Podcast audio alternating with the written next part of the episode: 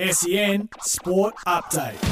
G'day, it's Sam Fantasia with the latest in sport, all thanks to car sales, everything you auto know. Ben Rutten says he still has the support of his players amid speculation he could soon be sacked as Essendon coach. The 39 year old's tenure at the Bombers has been in the spotlight following a board spill yesterday where David Barham took over as club president. Speaking earlier today, Rutten admitted it's a tough spot to be in. Look, it's uh, not ideal, obviously, but um, it is what it is.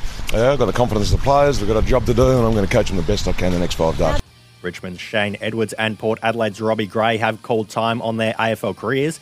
Edwards will retire at the end of the season with 300 plus matches to his name and three flags, while Gray's final game will be against the Crows on Saturday, a matchup where he has been named at best to field a record five times across his career. That's sport all thanks to car sales. Sell your car the hassle free way with car sales instant offer.